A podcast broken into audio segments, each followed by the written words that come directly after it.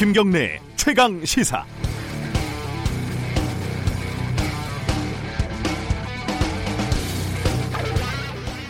지난달에 조선일보 간부급 기자 8명이 대기업 로비스트를 통해 금품과 편익을 제공받고 기사를 거래한 사실이 폭로가 됐습니다.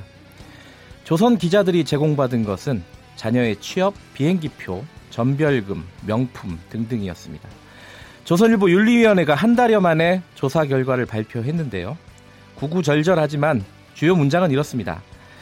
뉴스타파 보도를 통해 드러난 일부 조선일보 재직 기자들의 지난 행태는 언론인으로서 준수해야 할 기본적인 윤리 규범을 위반한 사례라고 판단한다. 다만 이에 대해서 어떠한 불이익 조치를 요구하는 것은 적절하지 않다고 생각한다. 한마디로 심각한 문제지만 아무것도 하지 않겠다는 겁니다.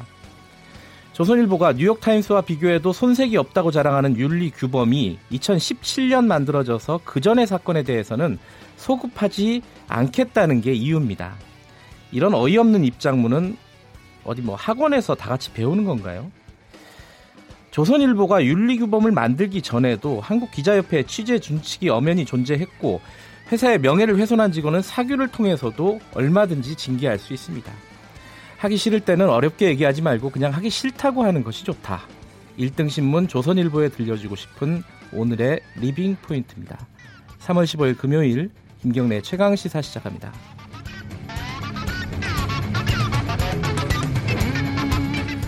주요 뉴스 브리핑 고발 뉴스 민동기 기자 나와 있습니다.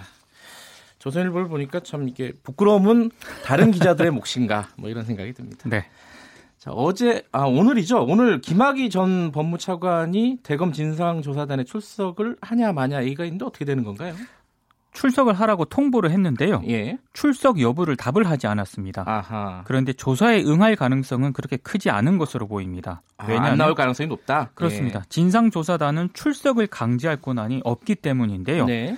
어, 관련해서 민감욕 경찰청장이 어제 국회 상임위에 출석을 했는데 네. 2013년 이른바 별장 성접대 영상과 관련해서 영상 속 인물이 김학의 전 차관이라고 확인을 했습니다. 네.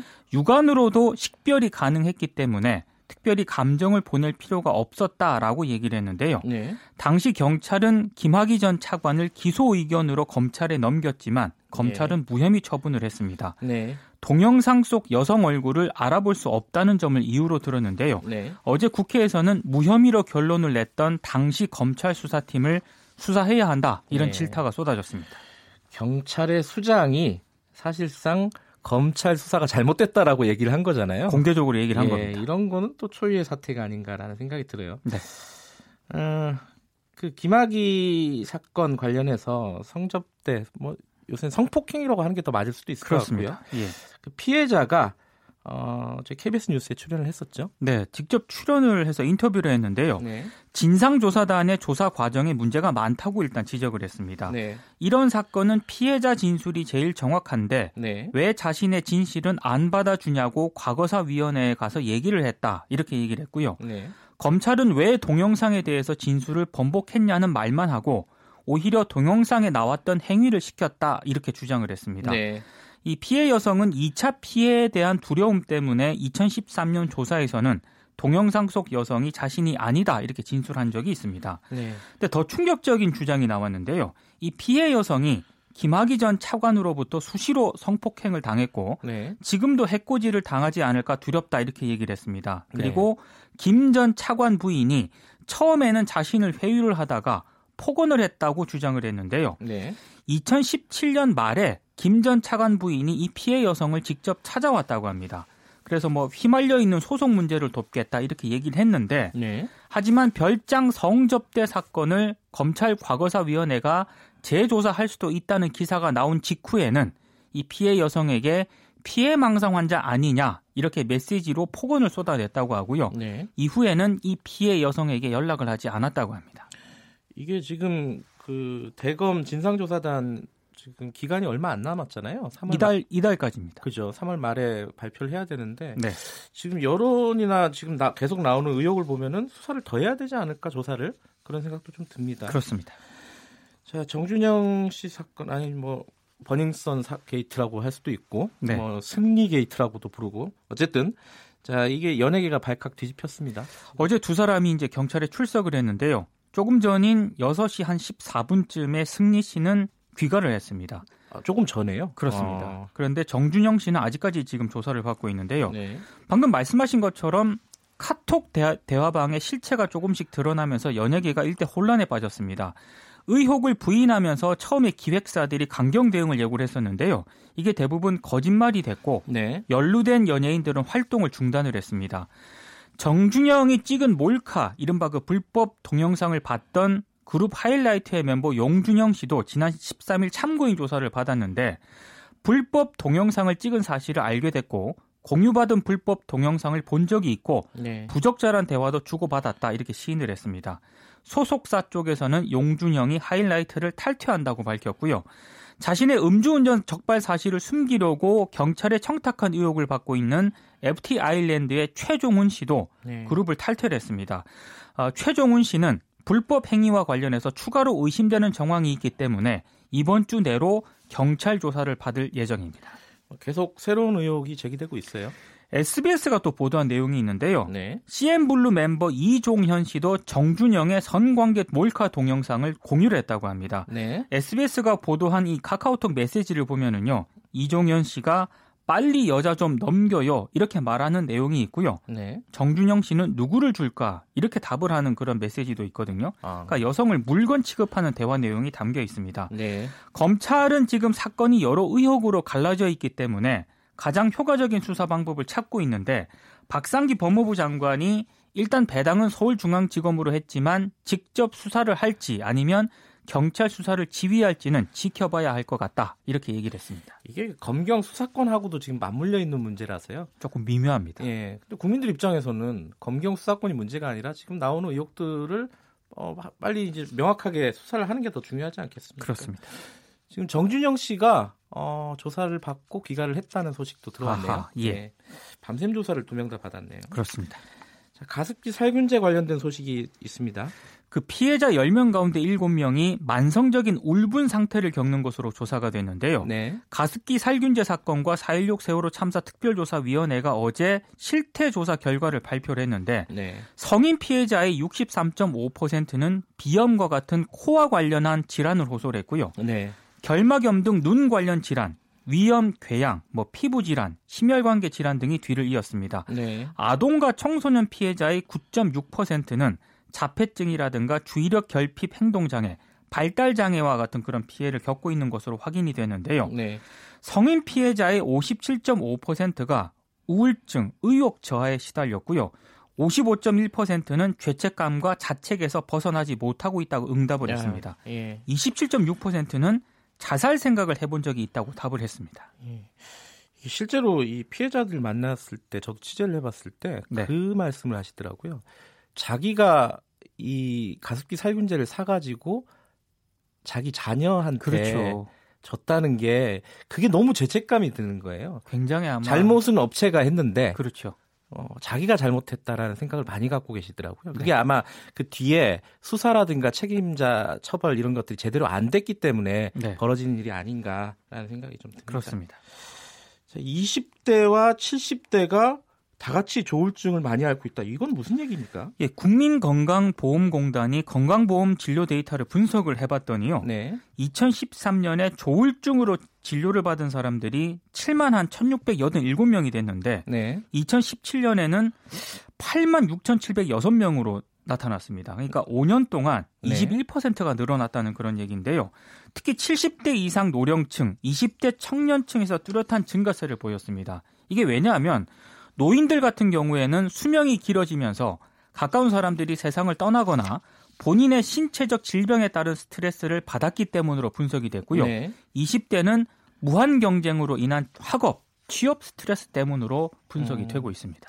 김성태 의원 딸 KT 특혜 채용 문제가 나왔을 때 이게 좀 왈가왈부가 있지 않았습니까? 본인은 그렇습니다. 부인했고. 네. 근데 일단은 KT 임원이 구속이 됐습니다. 검찰이 이제 그 KT에 이 김성태 의원의 딸을 KT에 특혜 채용한 혐의로 당시 인사 업무를 총괄했던 전 KT 전무 김모 씨를 구속을 했는데요. 네. 어, 검찰이 KT의 2012년 공개 채용 인사 자료를 직접 분석을 해 보니까 예. 김성태 의원 딸이 서류 전형 합격자 명단에 포함되지 않은 사실을 확인을 했다고 합니다. 예. 검찰은 구속된 김 씨가 당시 KT 수뇌부 등 윗선의 부탁을 받아서 김성태 의원 딸을 부당하게 합격시킨 것으로 보고 있는데요. 예. 김성태 의원 소환 조사 여부에 대해서는 검찰이 아직까지는 계획이 없다고 밝힌 상황입니다. 조금 더 봐야겠지만은 어, 사, 사태가 조금 심각 심상치 않게 돌아가는 건 사실이네요. 그러니까 KT 윗선에 대해서도 검찰이 수사를 한다고 네. 하니까요. 이걸 좀 지켜봐야 될 것 같습니다. 여기까지 듣겠습니다. 고맙습니다. 고맙습니다. 주요 뉴스 브리핑 고발 뉴스 민동기 기자였고요. KBS 일라디오 김경래의 최강 시사 듣고 계신 지금 시각은 7시 35분입니다.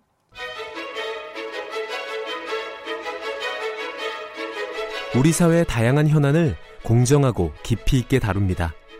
KBS 일라디오 김경래의 최강 시사.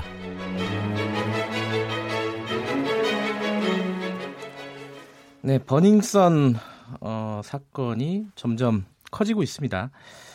어, 이게 어디 갈래가 되게 많아요. 뭐 연예인들 그 불법 동영상 촬영 문제도 있고 그리고 경찰과의 유착 관계도 있고요.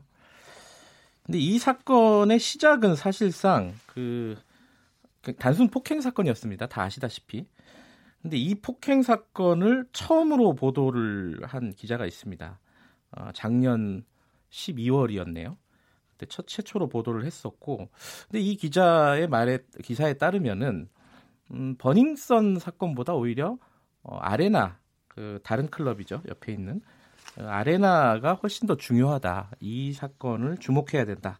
이런 얘기를 하고 있습니다. 어, 관련된 얘기를 일요시사 박창민 기자와 함께 나눠보겠습니다. 안녕하세요. 안녕하세요. 이렇게 힘이 없으세요? 자, 김상 김상교 씨 이제 이름은 다 나온 거니까요, 네, 그죠? 네, 네. 그 최초의 그 단순 폭행 사건. 네, 네. 그때 최초로 보도를 하게 된 계기가 어떤 거였습니까? 어 저는 일단 작년부터 이제 클럽 쪽을 취재를 하고 있다 보니까는 네. 이제 그런 뭐 경찰의 그런 폭행 사건이라든지 뭐 네. 그런 석연치 않은 클럽 간의 그런 일처리 방식에 대해서 예. 좀 여러 차례 얘기를 들었던 바가 있었거든요. 예. 근데 그 그런 와중에 이제 김상교 지인을 통해서 김상교 씨 사례를 접하게 됐고 어, 그분을 이제 만나서 이제 폭행 사건 관련된 이야기를 듣게 돼서 예. 그게 좀 이상해서 취재를 예. 하게 됐던 것 같습니다. 근데 그때 당시에 김상교 씨 같은 경우는 많이 억울해 해가지고 네네. 다른 언론사에도 많이 알렸던 것으로 알고 있고. 그죠? 그러, 그런데 다른 데서 기사는 안 썼어요. 한 한 달 정도 지날 때까지. 네, 네. 어, 그거는 왜 그랬던 걸로 보이세요? 저는 그, 그 출입 기자들의 그 예. 경찰 출입 기자들의 문의를 많이 했다고 들었거든요. 이 예. 사건이 이제 그 뭐 커뮤니티 너무 많이 올라가고 그러니까는. 네. 근데 이제 경찰 쪽에서는 이거 사실 아니다. 음, 그러니까 뭐 사실 아니기 때문에 단순 폭행 사건이다. 예. 이렇게 하기 때문에 쓰지를 않았던 것 같은데 그분들의 판단도 저는 뭐 맞다고 음. 봅니다. 보수적으로 볼 필요가 있기 때문에. 그러니까, 그러니까 경찰들이 이 사건에 대해서 제대로 알려주지 않고 얘기해주지 않고 확인해주지 않으니까 쓰기가 되게 어려운 상황이었군요. 네. 맞습니다. 예. 근데 어쨌든 그 사건을 출발로 해서 지금 여기까지 오게 된 겁니다, 사실. 그죠? 그렇죠, 그렇죠. 버닝썬 사건이라는 게 사태라는 게 여기까지 왔는데 지금 박창민 기자 기사에 따르면은 네. 아레나가 더 중요하다 이런 얘기를 좀 했어요. 아레나는 어떤 곳입니까? 어, 아레나는 이제 그 after 클럽이라고 예. 2014년 6월 달에 문을 열었고, 예. 어, 그 이후에 이제 강남에서 그런 뭐 이런 표현으로 쓰기가 좀 적절할지 모르겠지만 예. 여성들이 가장 이쁘 남자 남성들 사이에서는 예. 가장 뭐 물이 좋다는 아. 클럽으로 이제 알려졌었거든요. 예. 그래서 강남 클럽 중에서는 가장 장사가 잘된 음. 클럽이라고 감히 말할 수 있을 것 같습니다. 그럼 버닝썬은 아레나를 벤치마킹해서 만든 뭐 그런 클럽이다 이런 얘기도 있던데 맞나요? 그게 그 얘기가 나온 이유가 예. 그 버닝썬을 만들었을 당시에 예. 그 아레나 뭐 지금 나오고 있는 예. 아레나 그 버닝썬의 이문호 대표라든지 그리고 뭐 폭행사 그 김상규 씨를 폭행했던 그 장모 씨라든지 예.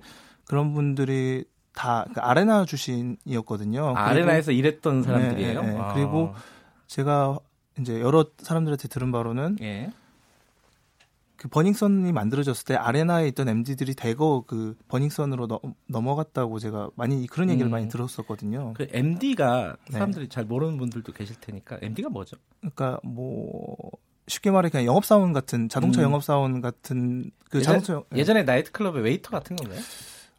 어 예전에 나이트클럽을 제가 잘 몰라가지고 죄송합니다. 그거 말고 이제 그 테이블을 파는 타- 판다고 생각하면 됩- 아, 됩니다. 쉽게 예, 말해서 예. MD들은 어쨌든 아레나에서 아레나 출신들이 네. 어 이제 버닝썬을 만들었고 그 사실상 승리 같은 경우는 이 버닝썬의 뭐 얼굴 마담이었다 이렇게 보면 되겠죠 아마. 자, 그렇게 보는 게 맞다고 저는 음. 보고 있습니다. 근데 이 버닝썬 사태가 터지기 전에 네네. 이미 아레나는 경찰 수사를 받고 있지 않았어요? 어떤 걸로 받고 있었죠? 그러니까 아레나가 맨 처음에 그 수사가 그러니까 뭐 사정기관의 조사를 예. 받게 된 거는 어 2018년 이제 3월부터 예. 그 세무조사를 하고 있었거든요. 국세- 세무조사. 네. 국세청 조사위국에서 이제 그 탈세에 관련해서 제보가 들어와서 예. 예. 조사를 하고 있었고 그 다음에 국세청이 어 이제 150억, 260 최종적으로 260억 탈세가 나왔지만은 150억을 이게 범죄 혐의라고 하고 검찰이 음. 이제 고발하고 검찰에서는 그걸 강남경찰서로 이제 수사지를 내린 거였거든요. 아, 그럼 강남경찰서가 수사를 실질적으로는 진행을 하고 있었군요.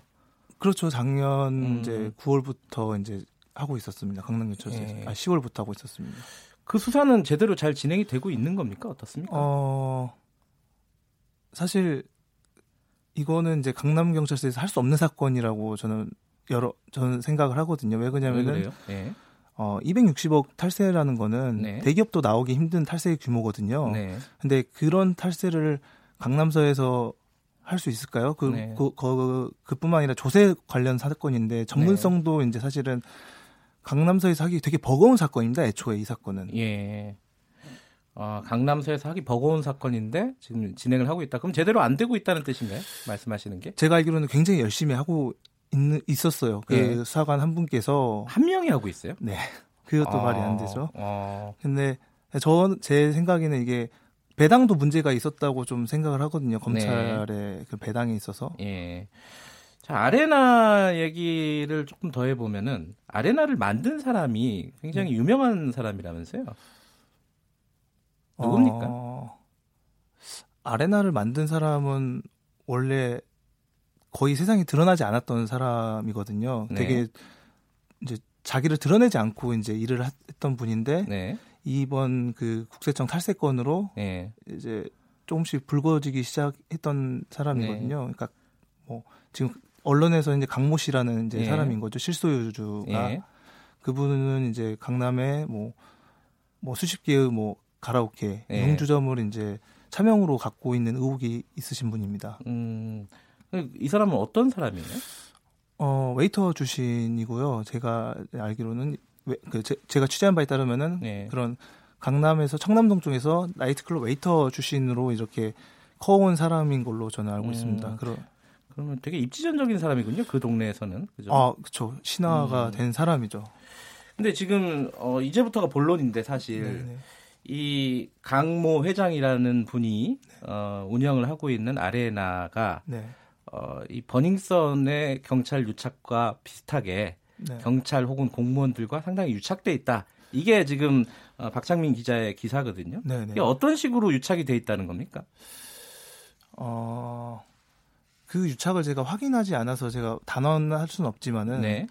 일단은 제가 취재한 유착의 그 종류는 두 가지거든요. 네. 첫째는 이제 그런 그 가드들과 그런 파출소의 그런 유착 관계. 네. 그거는 이제 전직 아레나 지분이사 분께서 이제 증언해 네. 주신 내용이고요. 그리고 또 하나는 어, 그, 그 전직 공무원들이 예. 그런 유흥업소에 물건을 납품하는 유통회사에 이제 취직을 한 점. 음, 그런 걸로 저는 일단은 그 두 개 정도 이제 보고 있습니다. 하나씩 좀 얘기를 해보죠. 전직 공무원들이 네. 이 아레나를 놓고 보면요. 아레나에 납품하는 유통회사에 네. 취직을 했다. 그 유통회사들은 강 씨하고는 아까 강모 회장이라는 분, 네네. 그 사람하고는 관련이 없는 회사인가요? 그러니까 이거는 약간 뭐 수사를 통해 좀 밝혀야 할 부분이긴 한데 네. 제가 이제 취재한 바에 따르면은 이 전직 공무원들이 취직한 그 유통회사는 네.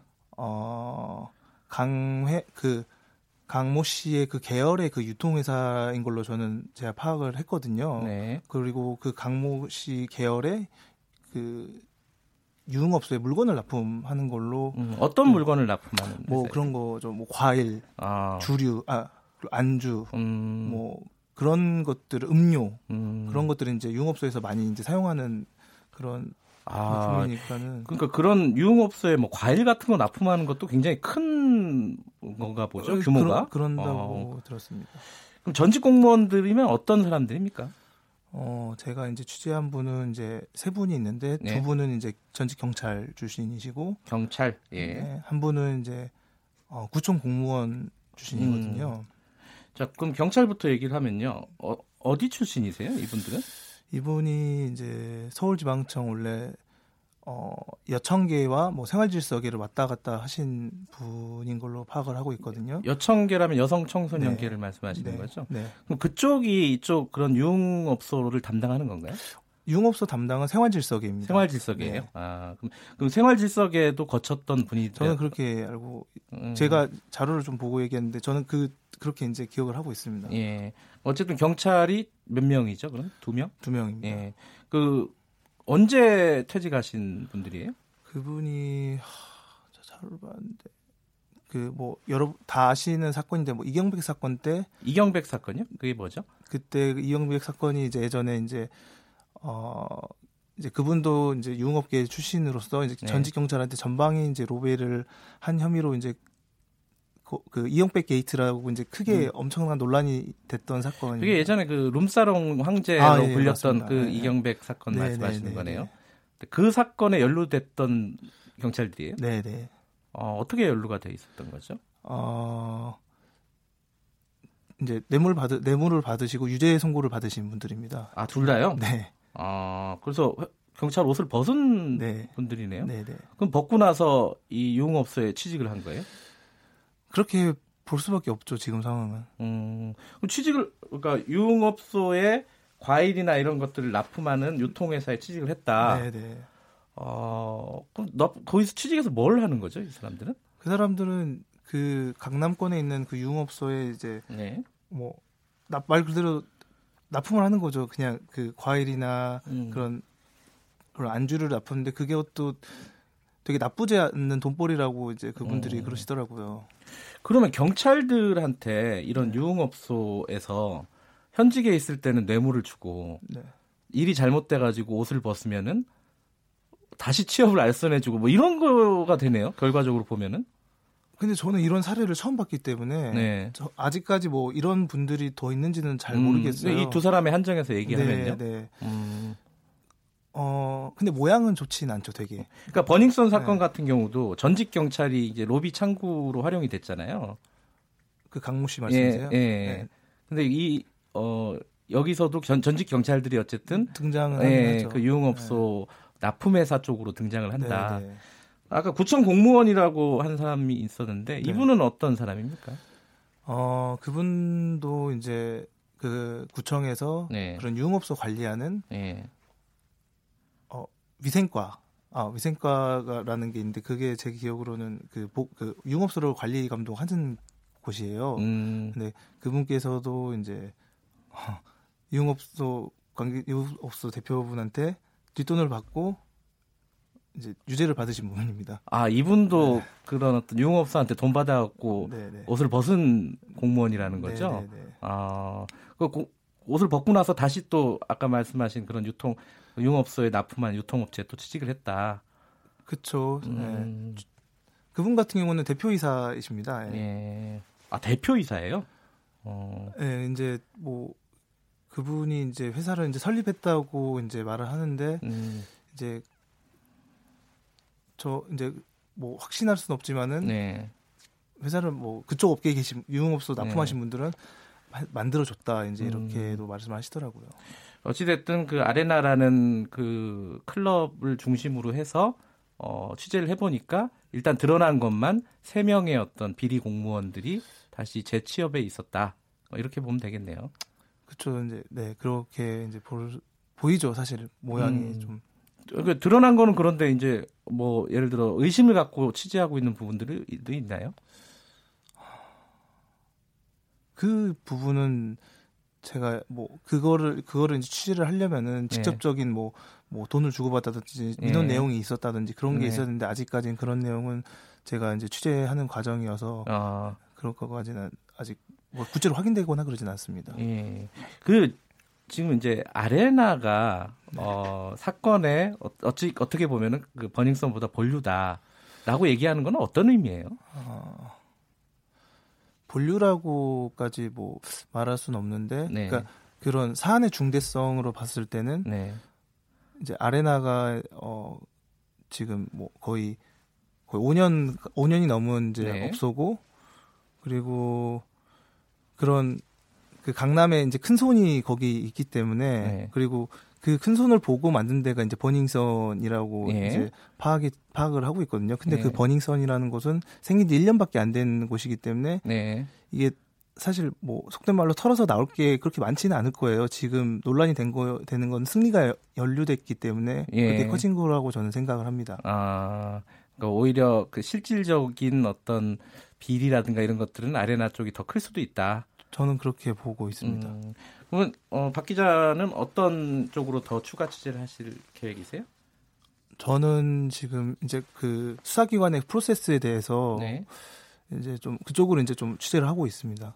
그 프로세스라고 하면은 국세청 이제 최근에 이제 예. 국세청 축, 그 세무조사 축소 의혹이 나오고 있잖아요. 아레나 관련해서요. 네. 예. 그리고 나서 국세청에 이제 그 고발한 거를 이제 검찰로 넘어가고 예. 검찰에서 이제 경찰로 배당하는 그 과정에 있어서 예. 어 저는 적절하지 않는 배당이었다고 이제 취재가 되고 있습니다. 아, 석연치 않은 부분이 있다. 네, 네. 지금 구체적으로 얘기하기는 힘들겠지만. 그분들 이제 그, 그 강 모 씨가 쓰는 그 정관들을 보면은 그런 의심을 안 할 수밖에 없는 부분이 할 수밖에 있습니다. 없는. 네. 예. 알겠습니다. 뭐 추가돼 추가 취재가 이- 나중에 뭐 확정이 돼서 기사가 나오면은 그때 다시 한번 좀 얘기를 들어보는 기회를 가졌으면 좋겠네요. 오늘은 여기까지만 드릴게요. 고맙습니다. 감사합니다. 예, 1호 시사 박창민 기자였습니다.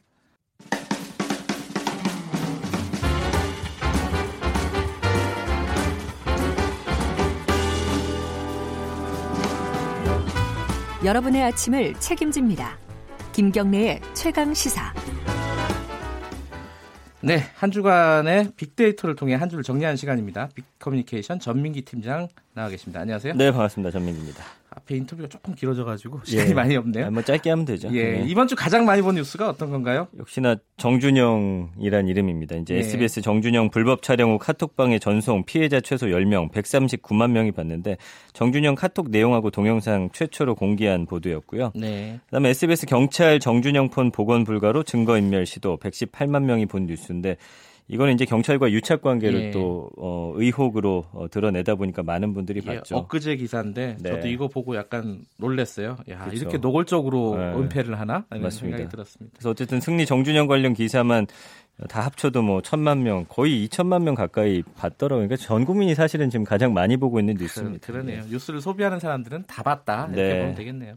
자, 다음으로 많이 본 뉴스는 뭐가 있을까요? 그 뉴스 원 기사고요. 에티오피아발 여객기 추락 승객 승무원 157명 전원 사망 103만 명이 봤는데 네. 이것도 사실은 이 기종에 대한 관심이 어, 커지면서 네. 우리나라에는 몇 대가 운항되는지 내가 혹시 이거 예약하진 않았는지 뭐 이렇게 이 확대가 되면서 네. 많이들 봤고요. 결국에는 이제 끝까지 버텼던 미국도 운항 정지 명령 내리면서 음, 내렸죠. 이제 뭐 조금은 일단락이 된 것 같습니다.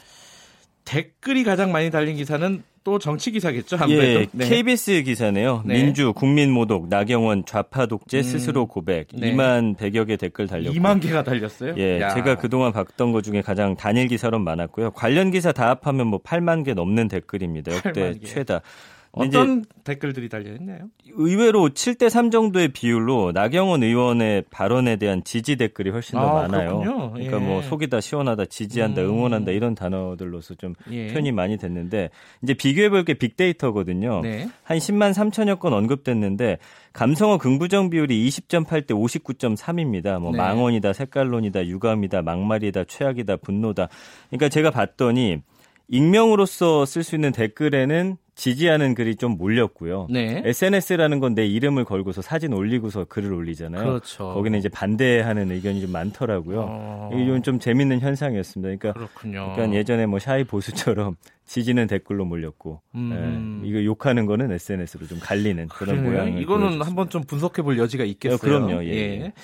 자, SNS에서 가장 화제가 된 뉴스는 뭘까요? 이거 중앙일보인데요. 정준영 몰카에 정신 팔릴 때 클럽 경찰 유착 의혹 묻힌다라는 기사가 네. 한만 천여 건 퍼날라졌습니다. 그러니까 지금 자극적인 보도로만 우리가 네. 시선이 끌려선 안 된다라는 겁니다. 그래서 경찰 의혹이라든지 다른 사안들에 대해서 끝까지 좀 지켜보자라는 그런 예. 입장인 거죠. 요즘은 그 뉴스 소비자들, 네. 청취자들, 독자들 너무나 잘 알고 있습니다. 바람직한 이런, 일이에요. 예, 이런 예. 부분들 아주 잘 알고 있습니다. 네. 오늘은 짧지만 여기까지만 들어야겠네요. 네, 감사합니다. 예, 고맙습니다. 자, 빅커뮤니케이션 전민기 팀장이었고요. KBS 일라디오 김경래 최강시사 1부는 여기까지 하고요. 2부에서는요. 최고의 정치 마련되어 있습니다. 민주당 표창원 의원, 한국당 김영우 의원, 여야 두분 어, 모시고 어, 최고의 정치 진행해 봅니다. 잠시 후 뉴스 듣고 돌아오겠습니다.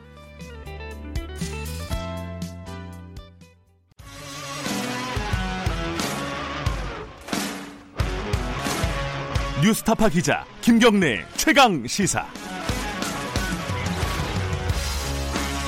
김경래 최강 시사 2부 시작하겠습니다.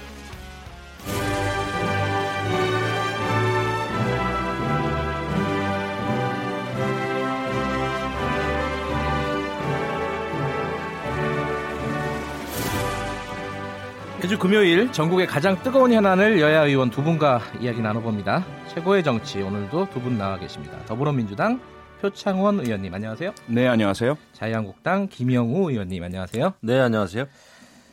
그두 분이 어 뭐랄까요 우연히도 이 버닝썬 사태와 다 연관이 있습니다. 무슨 말이냐면 표창원 의원님은 경찰 출신이시고 아, 예. 그리고 김영우 의원님은 행안위 어, 깜짝 놀랐습니까? 제가, 제가 연루돼 있는 줄 알고. 아 오늘 뭐 큰 거 하나 터지는 거 했네요. 클럽에 갈 그, 가도 안 받아들여주는 나이인데요. 김영우 의원님은 이제 경찰을 소관하고 계신 어, 소관하고 있는 행안위 소속이시고요. 일단 뭐 오늘은 뭐 여야 공방을 떠나서 이 뭐 버닝썬 게이트라고 해야 되나요? 뭐이 네. 부분에 대해서 조금 얘기를 하고 갈게요. 표창원 의원님한테는 좀 여쭤보고 싶은 게 사람들도 많을 것 같아요. 경찰 출신이시니까 이 사태를 어떻게 바라보는지. 네.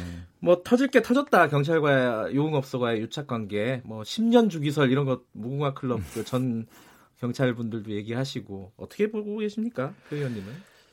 어, 경찰과 유흥업소 간의 유착 네. 의혹. 이건 언제나 존재하고요. 네. 어, 늘 경계해야 하고. 그리고 그런 문제들이 과연 얼마나 심각한지에 대해서도 사실은 어, 뭐 변화는 있습니다. 네. 어, 여기에 대해서 늘 조, 조용하고 잠잠하니까 이젠 깨끗하겠지라는 인식은 대단히 위험하고요. 네. 그런데 이번 버닝썬 게이트는 일반적인 그러한 그 유흥업소와 유착 문제를 넘어서서 네. 어, 유명 스타 연예인 네. 그리고 그 뒤에 기획사 어, 그들과 연계되어 있는 거물급 어, 경찰 간부로 추정되는 네. 그러한 인사의 존재. 음, 그래서 심지어 음주운전 적발도 언론에 보도되지 않도록 그 무마해줬다라는 그런 네. 어, 의혹까지. 어, 그래서 그 이, 과거에 있었던 그냥 경찰과 유흥업소 간의 유, 유착과는 좀 급이 다른 상당히 네. 심각한 문제고요. 여기에다가 이제 클럽 버닝썬 아레나의 탈세의 규모도 대단히 심각한 것으로 지금 예. 확인되고 있는 상황이라서 어, 이번 건만큼은 정말 발본세곤이라는 용어에 음. 걸맞게 끝까지 추적을 해서 관련된 모든 그 공무원들, 어, 관계자들, 기관들 어, 법적인 조치를 취해야 된다고 생각합니다. 그럼 뭐 경찰이 지금 한창 수사를 하고 있는데 어제 그 관련된 핵심 그 관계자들이죠. 그 승리하고 전준, 정준영 두 연예인이 소환이 됐고요. 오늘 아침에 어, 조사가 끝났다고 하는데 김영우 의원님 어제 국회 행안위에서 이 얘기 다뤘었죠. 네. 어떤 얘기가 주로 오갔고 어, 지금 사태의 본질은 뭐다 뭐 이렇게 보고 계신가요? 어떻게 보신가요? 제가 어제 그 민감용 어, 경찰청장한테 네. 강하게 에, 질타를 했죠.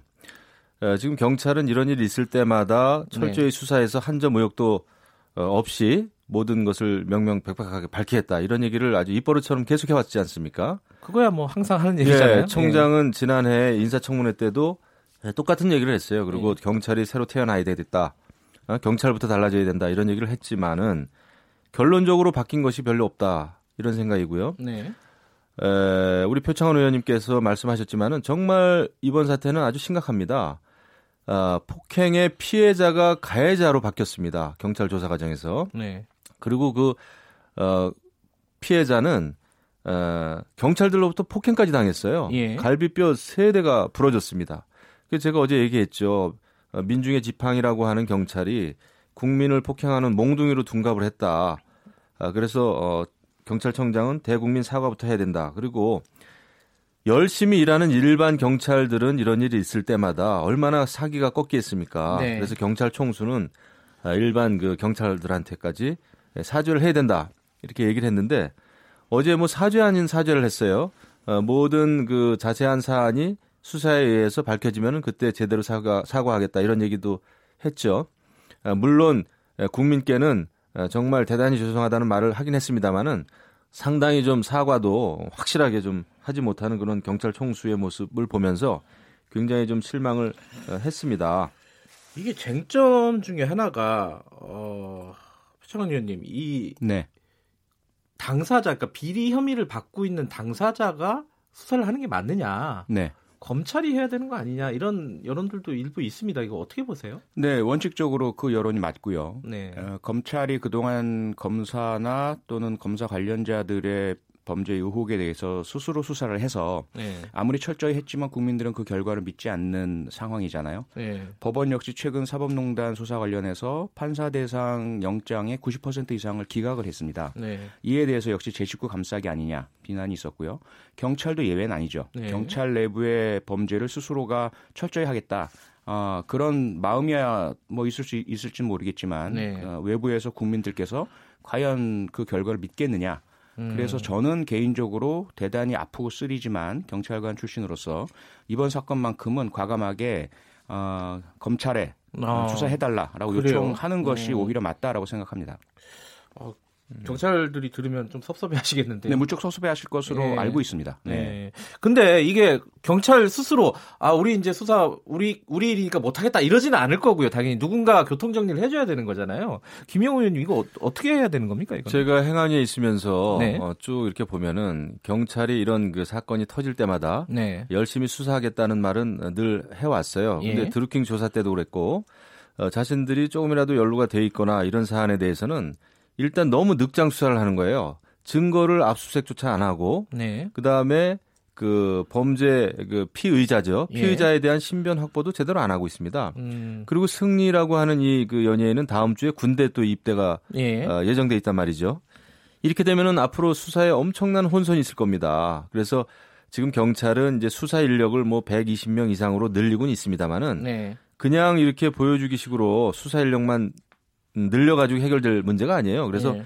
저는 경찰의 수사 의지가 가장 중요한데 예. 이런 늑장 수사 또 여러 가지 그 피의자에 대한 신변 보호 이런 것을 게을리한다면은 수사 하나만 합니다. 그리고 여태까지 밝혀진 정황 의혹들도 수사에 의해서 경찰 수사에 의해서 밝혀진 게 아닙니다. 공익 제보자의 제보 또 언론의 그 취재 보도 이런 거에서 밝혀진 음. 거거든요. 네. 그래서 아, 지금까지의 수사 행태를 보면 사실 실망스럽습니다. 음.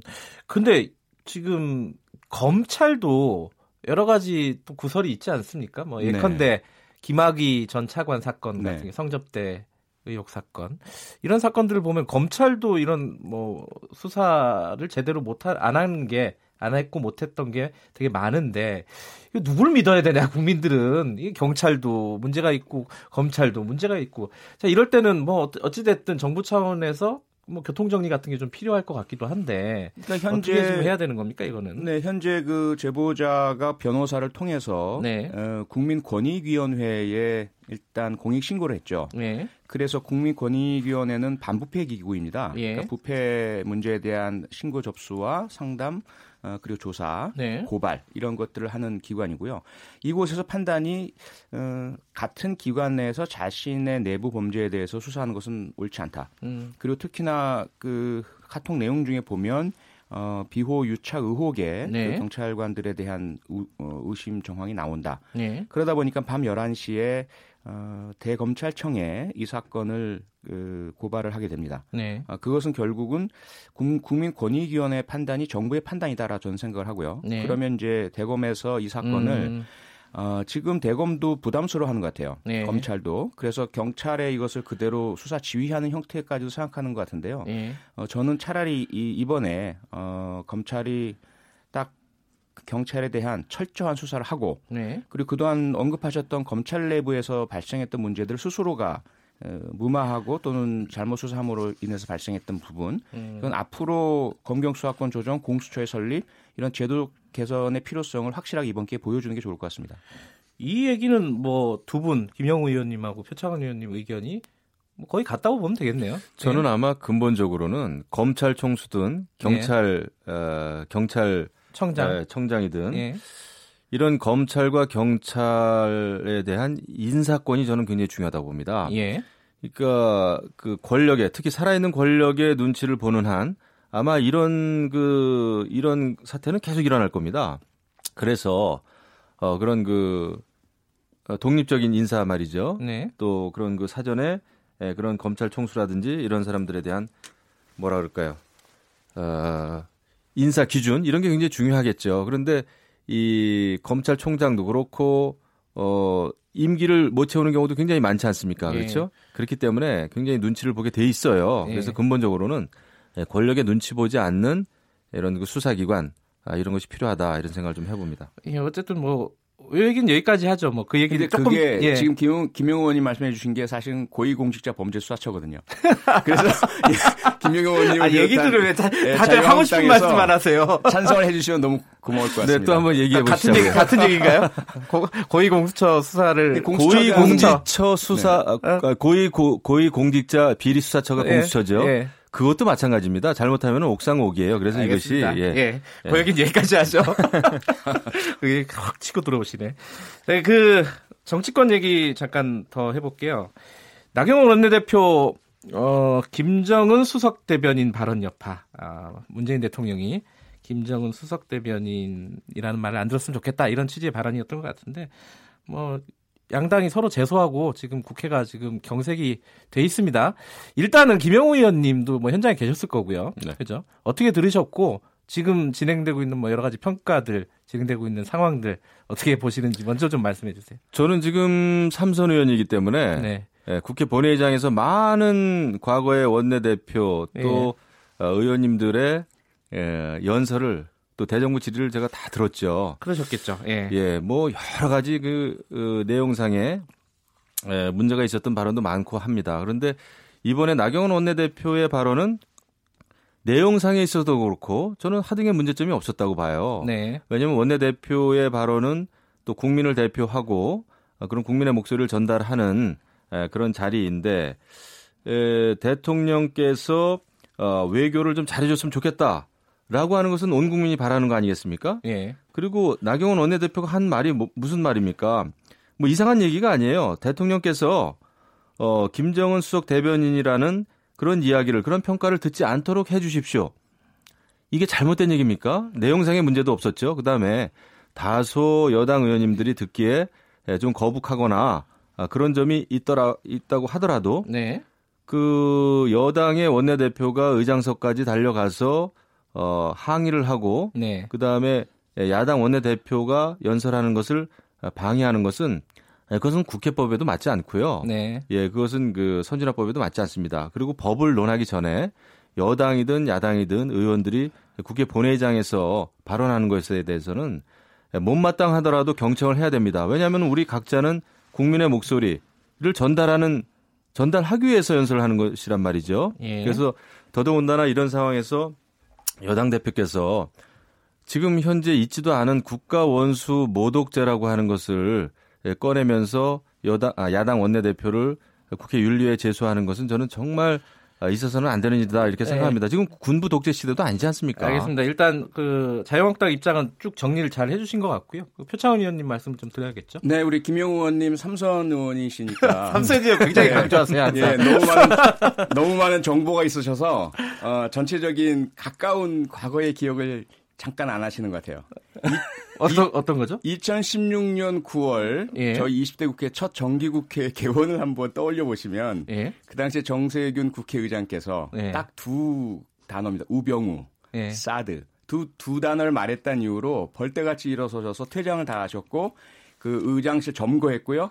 국회 파행 보이콧 하셨어요. 음. 그, 그 상황을 한번 생각을 해보니 지금 아마 김영우 의원님 말씀에 거울을 좀 비춰보셨으면 감사하겠고, 그러니까 저희들은 사실은 그렇죠? 이번에 어, 퇴장 안 했습니다. 어, 물론 이제 저희들이 그렇게 심하게 한 것은 저희들도 사실은 국민께는 국회에서 보여드려서는 안 될 모습인 건 분명한데요. 네. 어, 그 맥락이 그냥 발언 하나만이 아니라 그 전에 계속되었던 종북이라는 단어, 좌파라는 단어의 연장선상이 지- 지속되었었거든요. 예. 그리고 지금 상황이 북미 정상회담이 하노이에서 합의문을 결국은 사인하지 못한 채 어, 돌아와서 뭐 결렬이네 또 뭐 실패네 이런 이야기까지 나오고 있는 상황에서 어떻게든 어, 대화와 이, 이 협상의 틀을 이어 나가야 될 상황이잖아요. 예. 그런 상황에서 어, 그 중재자 역할을 지금 트럼프 대통령으로부터 요구받고 있는 예. 문재인 대통령을 한쪽에 있는 김정은의 대변자다 이렇게 또 물론 이제 그렇게 소리를 듣지 말라는 표현을 하시긴 하셨지만 예. 그런 상황에서 저희들이 가만히 있으면 안 되는 거죠. 이게 공식적인 국회에서의 어, 교섭단체 대표가 공식적으로 그런 이야기를 하는 것을 아무런 문제 없는 것인 것처럼 알겠습니다. 놔- 놔둔다면 이- 문제가 있는 거죠. 예, 그 양쪽 의 얘기를 한 번씩 들었으니까요. 이 시간 관계상 제가 그 김영우 의원님께도 한 질문 하나 드리고 어, 표창원 의원님께도 질문 하나 드릴 예. 텐데 김영우 의원님 그 나경원 원내대표가 최고위원회에서 또 이제 발언을 해서 약간 화제가 됐어요. 논란이 되기도 하고요. 예컨대 어, 해방 후에 반민특위 때문에 어, 국민들이 분열했던 것을 기억을 하실 거다. 뭐 이런 식의 발언을 했습니다. 네. 이거 약간 어 뭐랄까요 이 국민들 정서상 좀 받아들이기가 힘든 얘기가 아니냐라는 의견도 있습니다 일부에 그 어떻게 생각하십니까 이런 발언들에 대해서는 국민들은 또 많은 국민들이 반민특위를 기억하시는 분들이 많지 않을 겁니다. 솔직히 말씀드려서. 근데 예. 오히려 어, 저는 그 예, 표창원 의원님께서 말씀하신 지금 여야 간의 관계, 예. 이 냉규류 이거 자체가 좀 문제가 있다고 봐요.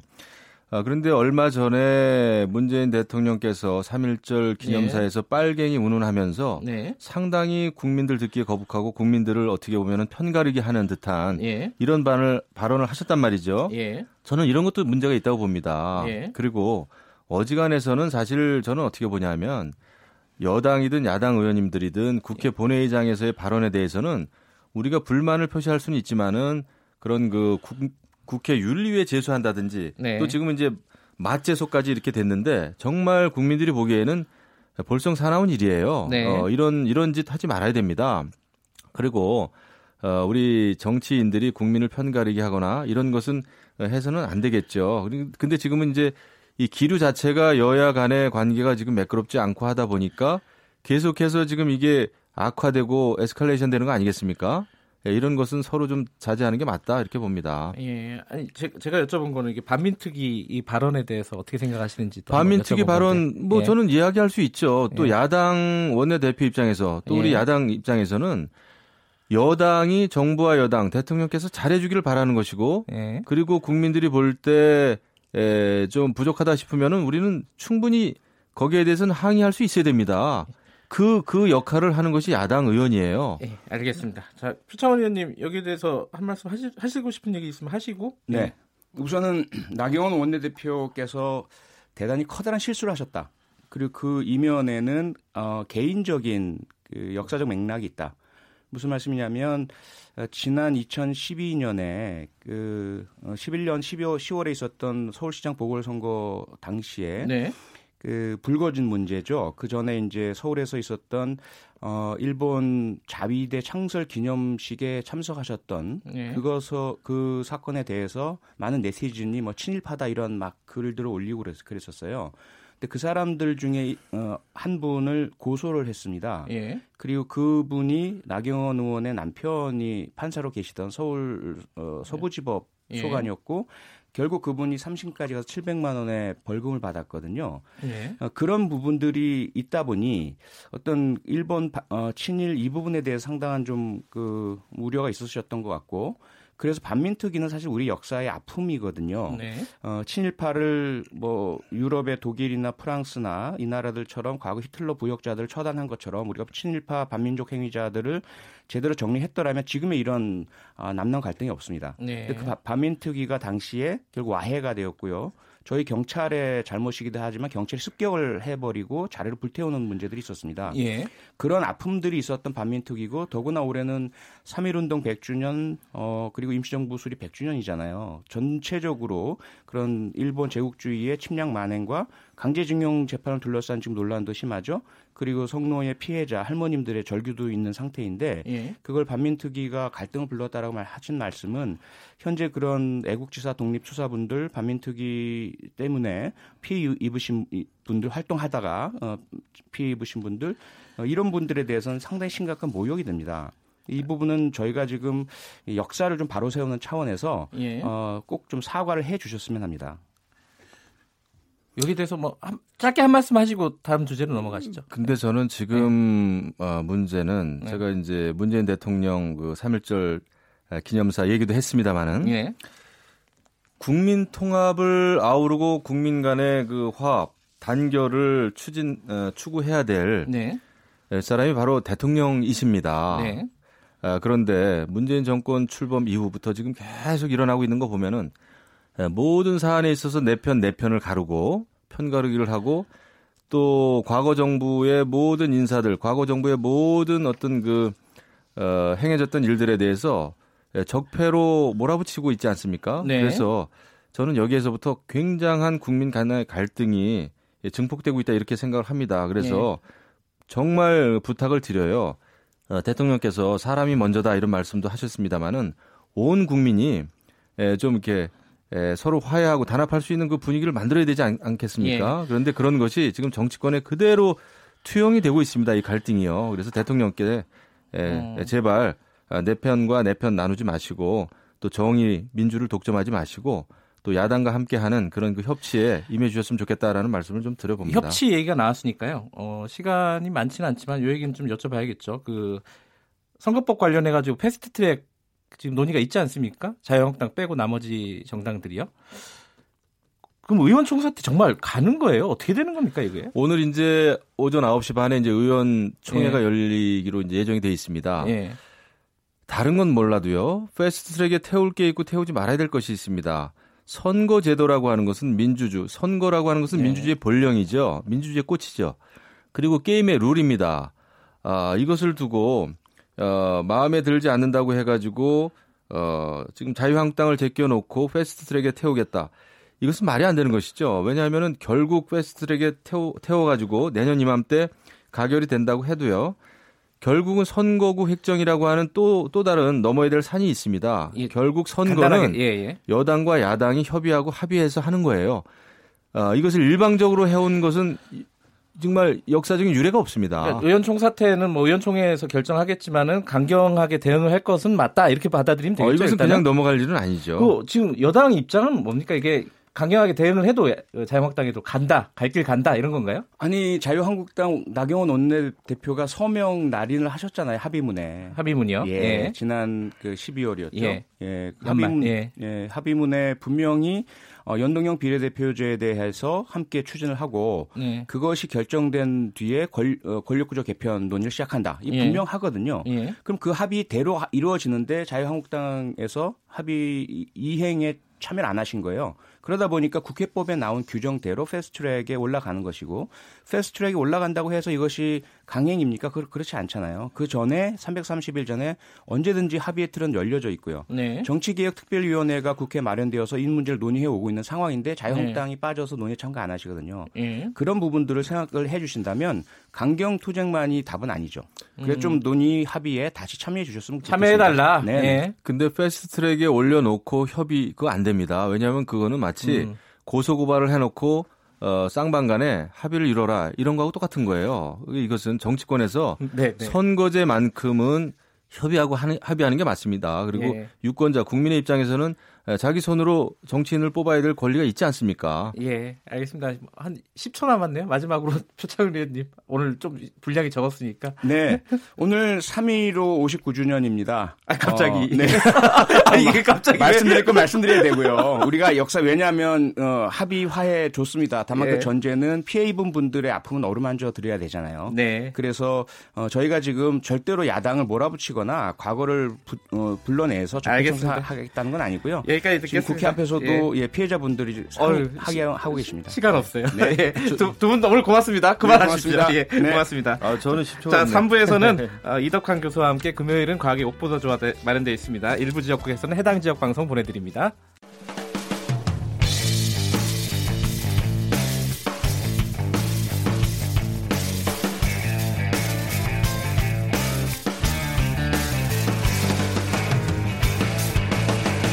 김경래의 최강 시사.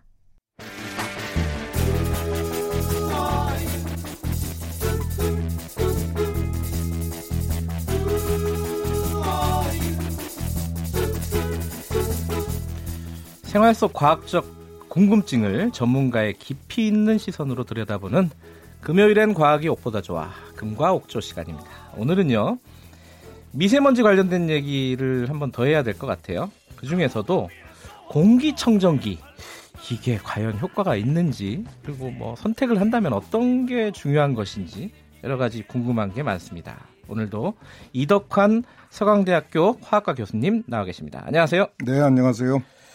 교수님 집에도 댁에도 혹시 공기청정기가 있나요?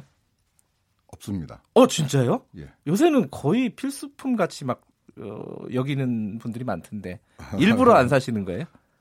예, 뭐 저는 정수기도 안 쓰고 공기청정기도 안 쓰고 아? 가습기도 안 쓰고 그렇습니다. 아 과학자들은 그러니까 약간 얼리 어답터들이 많아서 이런 기계 같은 것들은 잘 사고 많이 이용하고 이런 게 이제 보통 사람들이 생각하는 건데 꼭 그렇지는 않군요. 아니요, 다른 거는 그렇습니다. 아 다른 건 그래요. 아 요거 요거 안 쓰시는 데는 다 이유가 있는 거군요. 제 또. 나름대로의 음. 이유를 가지고 있죠. 알겠습니다. 예. 좀 천천히 들어보고요. 네.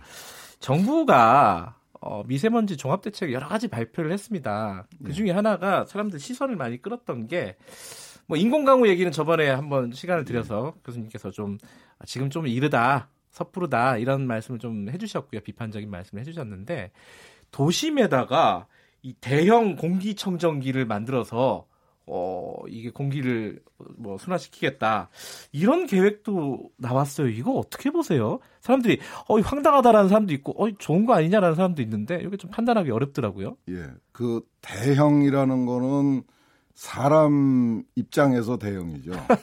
그러니까 사람은 예. 키가 커봐야 2m고 예. 그 사람 입장에서 이, 어, 거대한 거고 예. 자연 입장에서 보면 점으로도 찍을 수 없을 정도로 저 작은 거죠. 음. 그러니까 정말 그 달걀로 계란 저 바위치기인 셈이죠. 예. 어, 어떻게 정부가 그런 얘기를 공개적으로 할 수 있는지 이- 그, 저는 깜짝 놀랐어요. 근데 해외에 실제로 사례가 있지 않습니까? 아, 예컨대 두, 뭐. 두 케이스가 네덜란드? 있는데 예. 네덜란드하고 중국의 예, 예. 두 케이스가 있는데 그거는 이제 그 정부나 기저 엔지니어들이 의지를 보여주기 위해서 하는 거죠. 실질적인 효과라기보다는. 네, 그 아. 지금 뭐 네덜란드에 있다는 게 그 어마어마하게 큰데 네. 그게 효과를 내는 게 40만 입방미터예요. 그러면 가로 세로 100m짜리 높이 한 10층짜리 건물 해결하는 예. 겁니다. 그거 그거를 하나로 해결하니까 크죠. 100m. 가로 세로 아. 100m 그러니까 한 블락에 한 10층짜리 높이 건물의 건물의 공간을 예. 공기청정기 하나로 해결한다 그러니까 인간의 입장에서 보면 되게 큰 거죠. 근데 근데 되게 작아 보여요, 사실. 왜냐면은 100m, 100m면 학교 운동장 조금 큰 거 정도잖아요. 한 블락, 한 블락에 10층짜리 높이의 건, 어. 건물을 한 대의 공기청정기로 해결한다 네. 그러면 사람 입장에서는 그 공기청정기가 어마어마한 거죠. 예. 근데 서울 시내에 그런 블락이 몇 개가 있겠습니까? 아, 그러니까 실효성을 가지려면 어마어마한 돈과 이런 예산이 그렇죠. 예산이 들어간다. 전기하고 그다음에 예. 전기를 생산하기 위해서 발생시키는 미세먼지, 초미세먼지를 생각하면은 예. 어, 합리적인 발상은 아니죠. 음. 그래요. 그렇다면은 어, 좀 다른 이제 바깥에다가 공기청정기를 설치하는 것과 이제 실내 공기청정기를 설치하는 건 좀 다른 얘기잖아요. 그럼요. 그래서 어, 요새는 많이 사요. 예. 근데 교수님은 아까 어, 어떤 본인 나름대로의 음. 어떤 이유 때문에 어, 이용을 하지 않으신다라고 예. 말씀을 하셨는데 어떤 이유인가요? 어, 그거보다는 네. 뭐 저는 제 개인적으로 가지고 있는 그 생각이 있어서 그런데 예. 어, 그건 조금 복잡하니까 아, 예, 예. 제가 이렇게 말씀을 드리고 싶어요. 공기 실내용 공기청정기는 확실하게 효과가 있을 수 있습니다. 아, 있을 수 있습니다. 아이고. 제대로 사용을 해야지 되고. 아, 제대로 사용을 한다면 예, 예. 예. 그러니까 어, 좀 민감하신 분들은 충분히 구입할 이유가 있, 는 물건입니다. 음, 그런데 좀 부탁을 드리고 싶은 게 어, 기능은 오로지 그 공기청정기 용으로만 사라. 뭐 그러니까 다른 먼지를? 없애는 예. 용도로만 써라.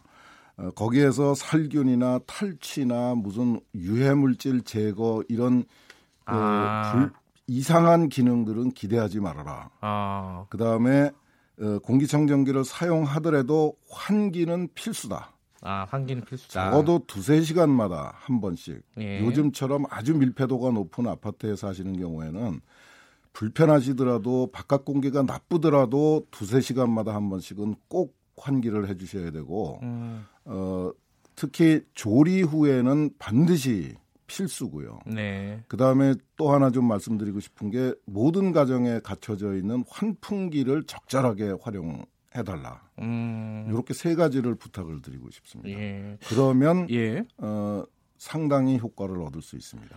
어, 이제 아까 이제 총, 총론적으로 말씀을 하신 거고요, 지금. 예. 하나하나 좀 여쭤보면요. 예. 제대로 사용을 한다는 조건을 다루셨는데 예. 제대로 사용한다는 게 어떤 거예요? 어, 공기청정기의 핵심은 필터입니다. 아하. 그 필터에 먼지가 어느 정도 이상 끼고 나면 기능이 급격히 떨어집니다. 네. 그러니까 그 필터를 어, 그 제조사에서 요구하는 것보다 더 자주 좀 심하다 싶을 정도로 관리를 해 주셔야 됩니다. 필터를 씻거나 교체를 하거나 이걸 그렇죠. 자주 해야 된다. 예. 거기에 음. 먼지가 끼면은 더 이상 공기청정기가 아닌 거예요.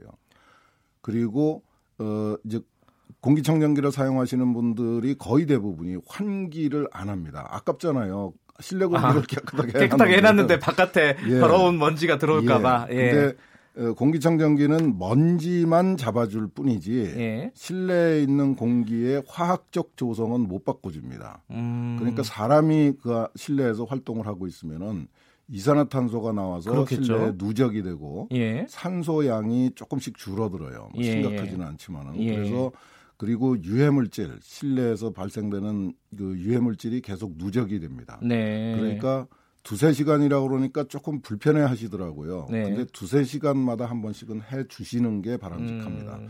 바깥 공기가 나쁠 때에도 해 주시는 게 좋습니다. 아, 나쁠 때에도요? 예, 나쁠 때에도 우선 그 산소하고 네네. 산소를 들여오고 이산화탄소를 내보내고. 그 다음에 공기청정기로 그거를 먼지를 없애는 거죠. 네. 그런 그 단계로 활용을 하시는 게 좋습니다. 또 한 가지는 아까 말씀하신 게 뭐 탈취 기능, 살균 기능, 뭐 요새는 뭐 새집 증후군 필터 기능 뭐 이런 거 예. 여러 가지 기능들이 있는데 이거 과학적으로 믿을 만하지 못하다. 신뢰가 안 간다. 이런 말씀이신가요? 실내가 안 가는 정도가 아니라 위험합니다. 어? 우선 첫째로 예. 살 공기를 살균한다는 그 발상 자체가 굉장히 위험한 거고요. 아, 우리가 가습기 살균제를 충분히 경험했잖아요. 예, 예, 예. 전좀 심하게 말씀드리고 싶은데 살균은 병원에서 하는 겁니다. 아하. 일반인들은 살균하실 필요 없습니다. 그냥 예. 그냥 좀 적당히 사십시오. 예. 그냥 비누로 씻고 그 털어내면은 충분히 살균이 되고요. 예, 예. 진짜 필요한 살균은 병원에서 합니다. 근데 네. 특히 공기를 살균한다는 거는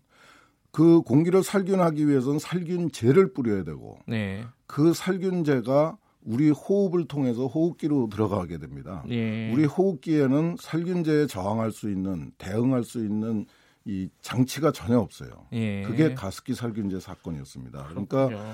다른 거를 살균하는 것도 저는 못마땅한데요. 일반인이 할 수 있는 살균의 범위는 굉장히 제한적입니다. 근데 공기를 살균한다는 생각은 아예 머리에서 지워주시기 바라고요. 음. 탈취나 그 사실은 그 뭐 요새 새집 증후군 그런 예, 것도 예. 사실은 이 건축 자재에서 나오는 그 독성 물질, 예. 유해 물질을 걸러내겠다는 거거든요. 화학 물질을 걸러내기 위한 방법은 그 화학적이거나 물리적일 수밖에 없는데요. 네. 화학적인 방법을 쓰면은 살균하고 똑같은 문제가 발생하게 됩니다. 음흠. 우리의 호흡기를 위협하게 예. 되고 물리적인 방법을 쓰면은 그거를 없애고 나서 다시 부산물이 생깁니다. 예. 그 부산물의 독성도 그 심각할 수가 있어요. 예. 그러니까 유해 물질, 그 냄새 이런 것들은 환기를 통해서 예. 제거한다. 내가 직접 하는 건 아니다라고 좀 확실하게 인, 인식을 해주셨으면 좋겠습니다. 음. 그럼 뭐 구매를 할 때도 지금 말씀하시는 걸로 미루어 생각을 하면은 먼지를 어떻게 하면은 잘 걸러내는가를 중점적으로 보고 그 기능을 어, 보고 예, 이제 그 구매를 하는 게 맞다는 좀 거예요. 구매를 하실 분들한테 조금 제가 그 과학자로서 좀 예. 합리적인 그 방법을 제안을 드린다면 네. 은 우선 그 살균이나 탈취나 이런 그 특별한 기능이 없는 것을 골라라. 예. 그건 전혀 필요하지 않고 그것 예. 때문에 가격만 올라가고 구조가 복잡해지고 예. 어, 여러 가지 부작용이 예상이 음. 되니까 어, 공, 그 먼지 제거 이외의 기능은 없는 거를 예. 보시는 게 좋고요. 네. 그 다음에 두 번째로는 필터 손질이 얼마나 용이한가. 아하. 예. 그뒤 뚜껑을 열어서 필터를 꺼내서 청소를 해서 다시 집어넣거나 네. 아니면 교체를 할수할 적에 네. 굉장히 구조가 복잡한 경우가 있어요. 예. 그러니까 그 뒷면을 뒷면에 필터 소, 어, 유지 보수가 네. 얼마나 쉽게 할 수 있는가. 이건 소, 비자가 직접 하셔야 됩니다. 음흠. 이건 뭐 서비스맨을 불러서 할 수 있는 게 아니기 때문에 예. 용이하게 쉽게 손질할 수 있는 구조를 가지고 있어야 돼요. 예. 그 다음에 세 번째로는 값은 너무 싼 거는 옛날부터 뭐 비지다고 있어. 예, 예.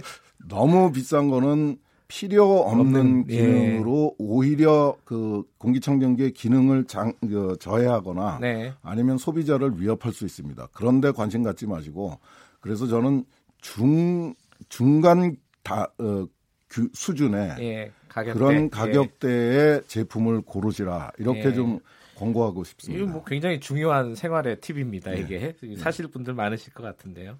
근데 이 공기청정기 얘기를 하면은 이제 손으로 휴대하고 다니는 공기청정기가 사실상 마스크 아니겠습니까? 예. 마스크도 여러 가지 뭐 논란들이 있어요. 뭐 KF 지수가 있지 않습니까? 예. 뭐 어떤 걸 쓰는 게 맞는 건지. 어, 뭐 시간이 많지 않지만은 예. 간단한 팁을 좀 주시죠. KF 지수라는 거는 이제 그 이그 먼지를 걸르는 그 정도를 나타내는 네. 거예요. 뭐 80, 90, 95 이렇게 돼 있는데 이거하고 비슷한 게 헤파라는 말이 또 예. 있습니다. 그 공기 청정기를 그 보시다 보면은 헤파 필터를 사용했다. 네네네. 굉장히 좋은 거다 이렇게 얘기하는데 헤파는 미국의 KF입니다. 아하 그렇군요. 그러니까 헤파라는 게 high efficiency particulate air라고 예. 그래서 그냥 그저 필터의 성능을 나타내는 예. 규격입니다. 예. 그러니까 그게 무슨 조, 좋은 제품이라는 뜻은 아니고요. 네네. 그래서 그냥 이 KF 지수가 높거나 헤퍼는 1등급, 2등급 이렇게 따지는데 그 보통은 다 1등급 필터를 예. 씁니다. 근데 마스크는 참 난처합니다. 효과가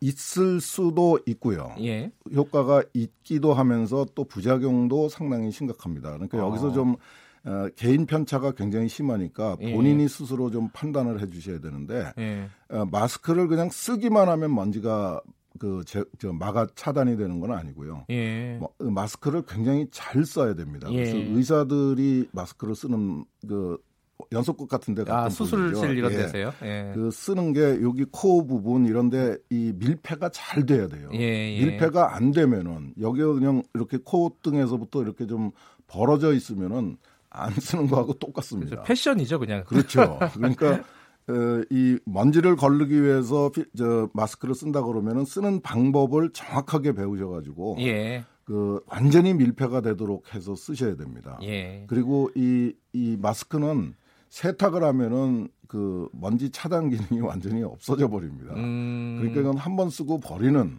아, 일회용 그러니까 마스크는 비용- 두번 예. 쓰지 마라. 예, 비용이 상당히 많이 드는 거고 예. 그 다음에 호흡기가 약하신 분들 예. 그분들은 먼지 제거는 좋은데 그것 때문에 호흡이 가빠져 가지고 예. 오히려 온 몸에 다른 문제를 일으킬 가능성이 있어요. 그러니까 알겠습니다. 호흡기가 약하신 분들은 좀 자제해 줄 필요가 있다. 알겠습니다. 예. 이 마스크를 턱에다 쓰고 다니시는 아, 분도 있더라고요. 그다음에 먼지가 위험한 거는 사실입니다. 예. 그런데 한 번 들여 마시면 암이 생기고 뭐 생명이 위험해지고 이런 거는 아닙니다. 예. 그러니까 조금은 좀 우리가 느긋한 마음을 가질 필요가 있다. 이런 말씀을 꼭 드리겠습니다. 오늘 뭐 여러 가지로 진짜 실생활에 도움이 되는 말씀을 많이 해주신 것 같습니다. 자, 여기까지 듣겠습니다. 고맙습니다. 예, 감사합니다. 이덕환 서강대 화학과 교수님이었고요. KBS 일라디오 김경래 최강 시사 듣고 계신 지금 시각은 8시 44분입니다.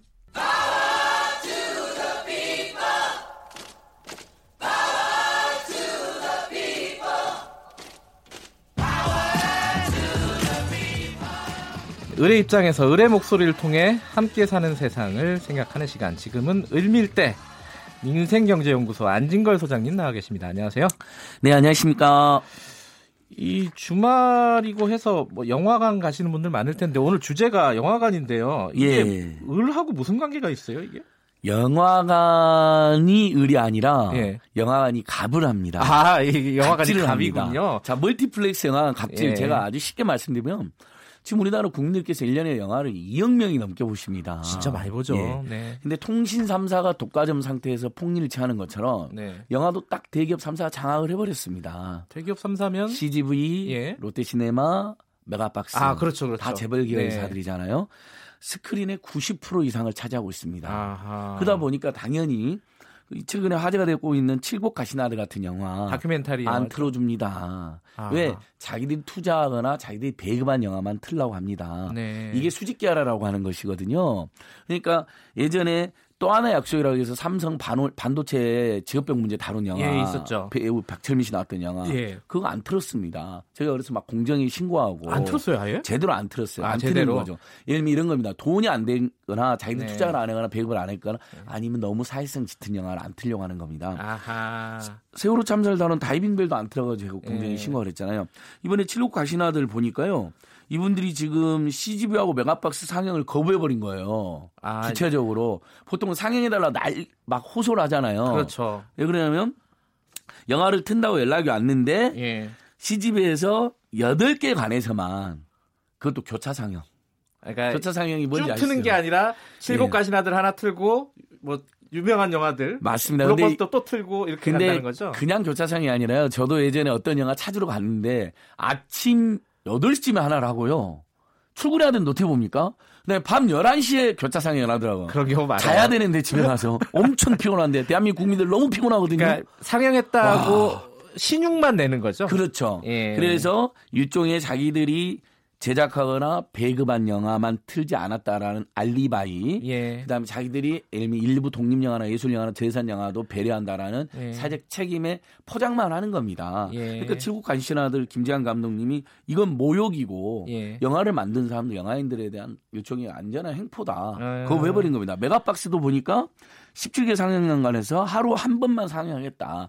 근데 제가 이거 하루 상영 하루 일회 상영 시간 안 봤는데요. 이거 안 봐도 비디오입니다. 왜냐하면 분명히 저녁 프라임 타임 때 있잖아요. 보통 7시에서 한 10시 사이는 많이 보잖아요. 거기는 배정이 안 됐을 겁니다. 그럼 어떤 영화들이 배정이 되냐? 자, 일단 자기들이 제작하거나 배급한 영화만 주로 영화를 또 틉니다. 자기들이 제작한 예. 한국 영화거나 아니면은 어, 헐리우드 블록버스터 자기들이 배급하는 영화 예, 이런 그렇습니다. 또는. 자기들 정말 자기들이 배급 하나 제작을 안 했다 하더라도 돈 된 영화만 틀겠죠. 그렇죠. 돌 되는 후자는 뭐 아주 이해가 안 되는 면은 아닙니다만 그래도 2억 명이 넘게 영화를 보고 그다음에 한국 문화 사람의 총화라고 하는 영화에서 예를 들면 네. 저예산 영화, 독립 영화, 예술 영화, 사회성 짙은 영화, 사회 비판적인 영화, 자기들이 투자하지 않느냐, 배급하지 않느냐 안 틀어버리면 그렇죠. 이건 완전 독과점 행포 되는데 근데 아마 우리 지금 소비자들께서는 청취자들께서는 그것만 행포냐. 요즘 미세먼지 때문에 영화관 관객 급증한 거 아시죠? 예, 그렇다고 하더라고요. 놀랍습니다. 30%가 늘어났대요, 세상에. 예. 오히려 미세먼지 때문에 신용카드사들이 좋아졌는데, 물론 아직 제로페이가 확산이 안 된 면도 있지만, 영화관은 나쁨일 때 29%, 매우 나쁨일 때 33%가 늘어난대요. 그러니까 이게 카드로 다 잡히잖아요. 다들 음. 예. 대부분 카드로 결제하니까. 복합 쇼핑몰도 15%로 늘어나고, 키, 키즈 카페.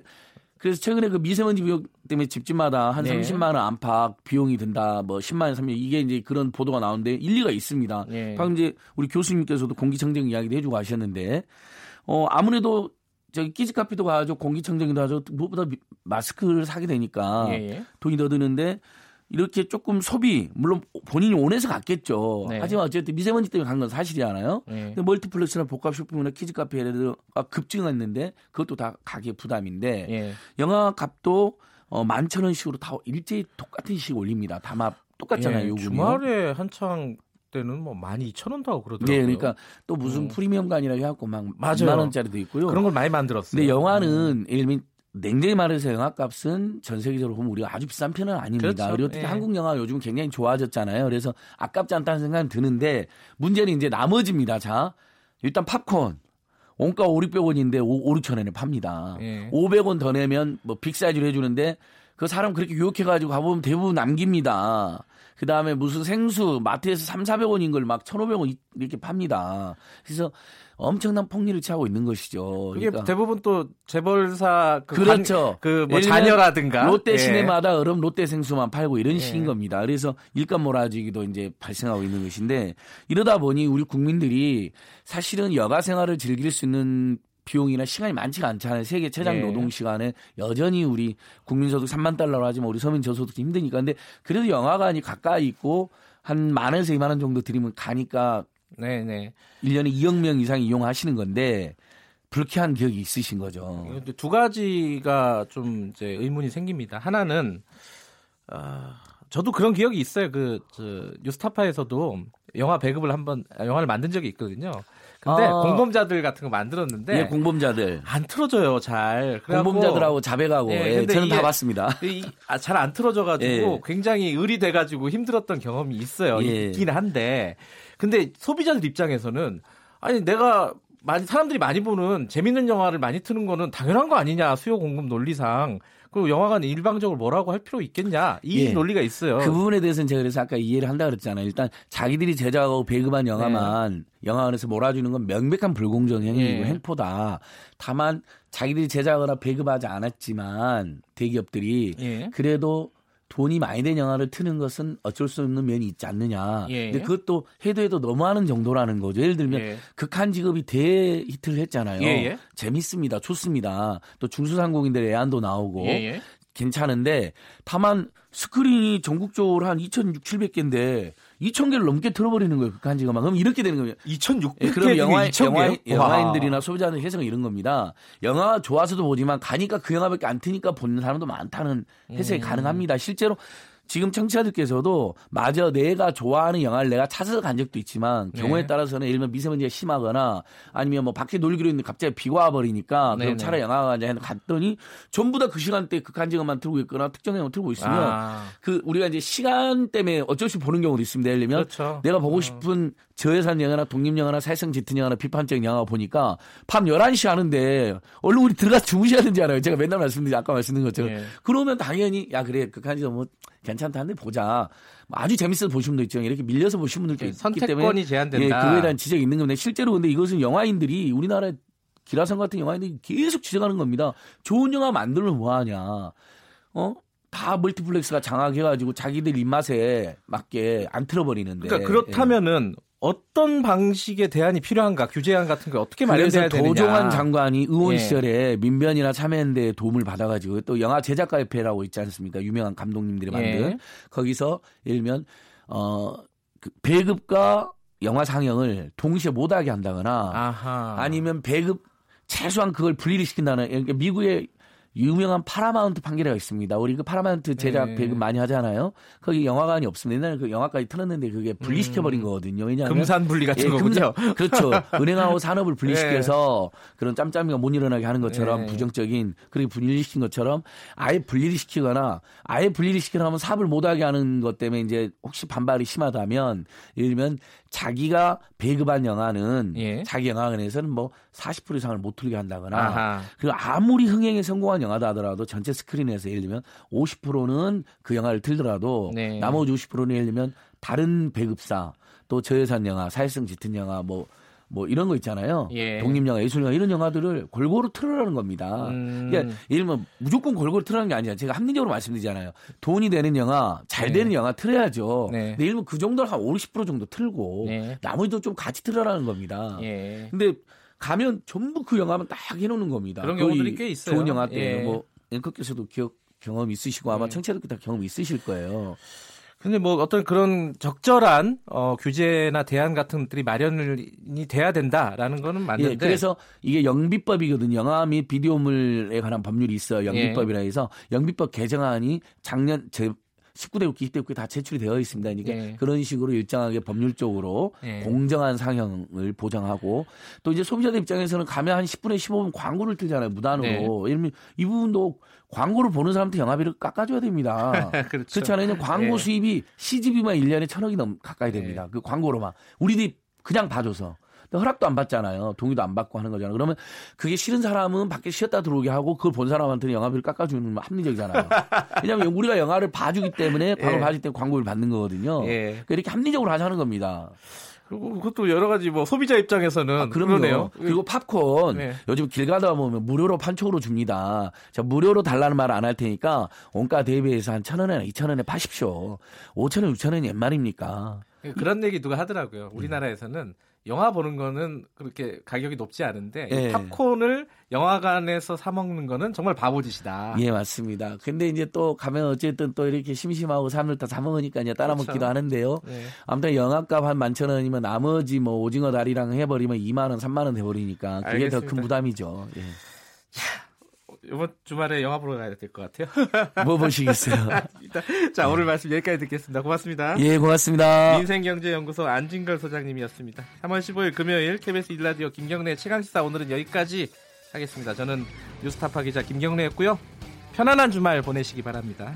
저는 다음 주 월요일 아침 7시 25분 다시 돌아오겠습니다.